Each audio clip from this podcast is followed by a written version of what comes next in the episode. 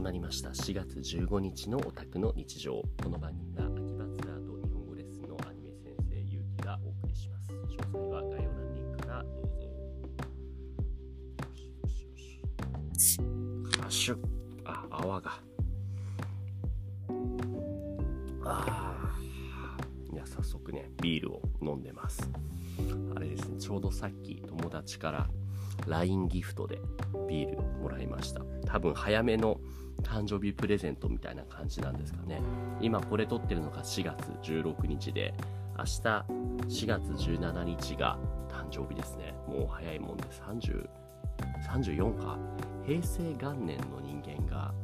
もう34歳になるそれぐらい平成っていうのは時代的にはもうね若いとは言えないんですね。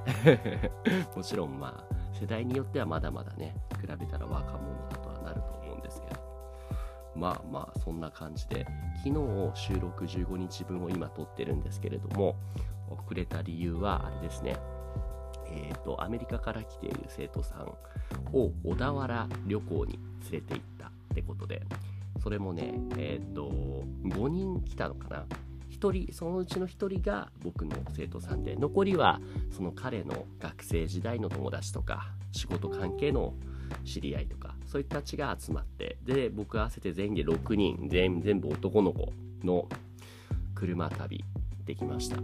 普段僕がこの鶴巻温泉で知人から借りてる車は結構小さめなので、えっ、とレンタカーサービスを使ったんですけども僕以前から知り合い周りの人にはねいつもお勧めしているこのガッツレンタカーっていうサービスがあってまあ安いんですわ。意外とね店舗も日本中にあって僕の住んでる鶴巻温泉の隣の秦野市っていう秦野駅っていうところにもあったんですけどそこで今回は、えーと、ステップワゴンタイプのを乗って借りてきました。K と比べてね大きいの大丈夫かなって思ったんですけどもよくよく考えたら去年の11月ぐらいまで普通にそれと同じサイズの僕乗ってたなっていうのを思い出してなので全然問題なく運転できました。でその、えーと、車を借りてまずそうだな1日目えっ、ー、と小田原の彼らが1泊したって言ってた、えっ、ー、と、とある旅館に行ってきて、紫雲荘っていう名前のとこなんですけども、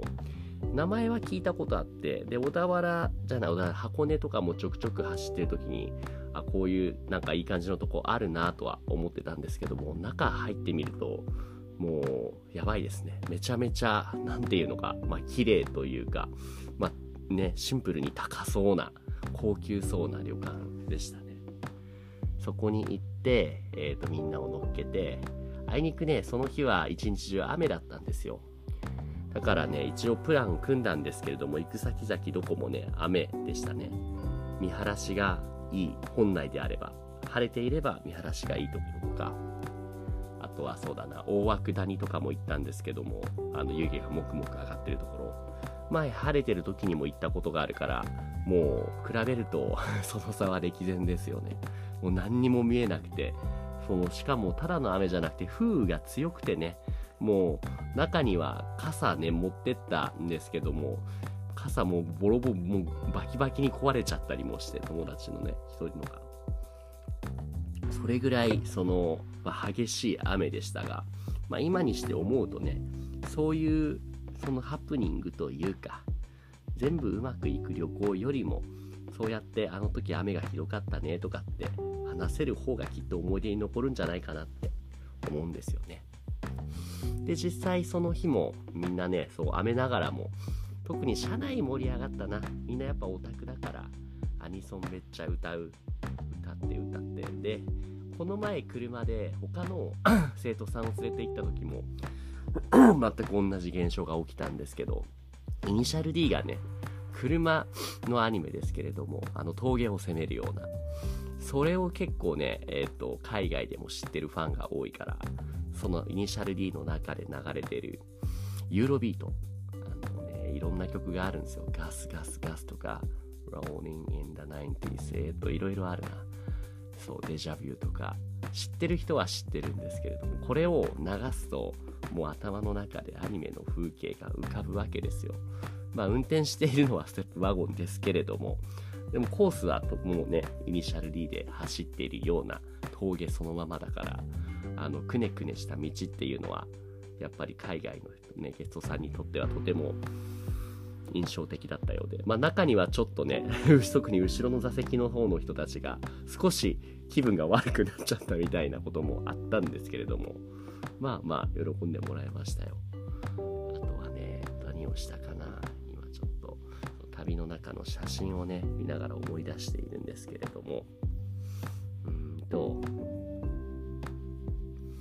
えー、っとね。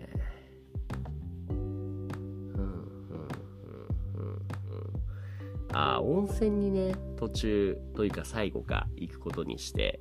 僕がもうよく使っている箱根湯本駅から車で10分ぐらいの車で23分かぐらいの箱根湯寮っていう温泉施設があって温泉だけじゃなくてその食事どころとかもまとまってるような結構大きめのくつろげるところなんですけども6人で行ったうち結構お風呂に対してノリノリなのは半分の3人ぐらいで、残り3人、2人ぐらいは、あんまりお風呂にはね、入りたがってなかったみたいで、でも、そんな人でもご飯だけでもね、お金払わずに入ることができるっていうことで、待機しててもらったんですけども、すごいっすね。待ってる間にもう、ご飯2、3食食べて、1人でね、で、お酒もたくさん飲んでて、大丈夫なのって聞いたら、ああ、彼はもうめちゃめちゃ食べるから気にしないでって、お酒もすごい飲むんだって。でもそんな男の子も仕事を聞くとね、やっぱゲーム開発者の人でしたね。みんな名前を聞くと、えー、それのゲーム開発してんのとか、えそのゲームの中の武器のデザインしてるのみたいな、結構名だたる、その経歴の持ち主ばっかりで、でもまだみんな25、6歳ぐらいでね、若いんですよ。だからね、ノリはとてもね、すごいね、なんというか若々しさ感じるんだけども、やっぱり仕事となるときっと違うんでしょうね。そんな、そのギャップにね、やっぱキュンとくる、うん、僕ですね。そうか。で、えっ、ー、と、一泊旅館ではなくて僕が同行してから僕も一緒に一泊させてもらったのがその日の夜が旅館じゃなくて Airbnb の一棟貸し、一棟丸々借りるような物件がね、またこれもすごくて、小田原駅から徒歩2、3分ぐらい、めちゃめちゃアクセスがいいところにあったんですよ。そこで、でもまあ6人入ったらもう結構ぎゅうぎゅうですね。に、もう寝る前に、えー、と酒盛りをしたんですけれども、いいですね。その なんだろうな。何気ない話もそうだし仕事の話だとかどうしてこのツアーやってんだとかあの数年前と比べると結構深い話が英語でもできるようになったと思うし特に聞き取りリスニングの方が前って分かんなくても割とあああああって分かったふりをしていることが多かったんですよ。ただ今って割と深い部分まででも理解ができるしできなかったとしてもそれってどういうことなのとかそれってこういうことで合ってるかなみたいな確認ができるようになっててよりねその深い部分まで英会話ができるようになったなと思っててとても、うん、我ながら満足をしております。ですね。っていうのがこのあの箱根の旅でした。6人いるとねあのなかなかみんなを満足させるのって大変だなっていうのを思いました。特に秋葉原のツアーってね徒歩で完結するけれども車で行くツアーってなかなか不確定な要素も多くて天気もそうだしあとは道が混んでいるだとかあとは人によっては車酔いがだとかあとトイレ行きたいお腹すいただとかこの今回20代半ばの男性でそうだったから子供連れてったらもっと大変なんだろうなっていうのをね押して測りましたね。っていうそんなまた新しい体験を立ててもらえたなよかったなっていうそういうお話でしたじゃあ次回この直後に撮りますけど、まあ、また違う話をしようと思いますというところでありがとうございました。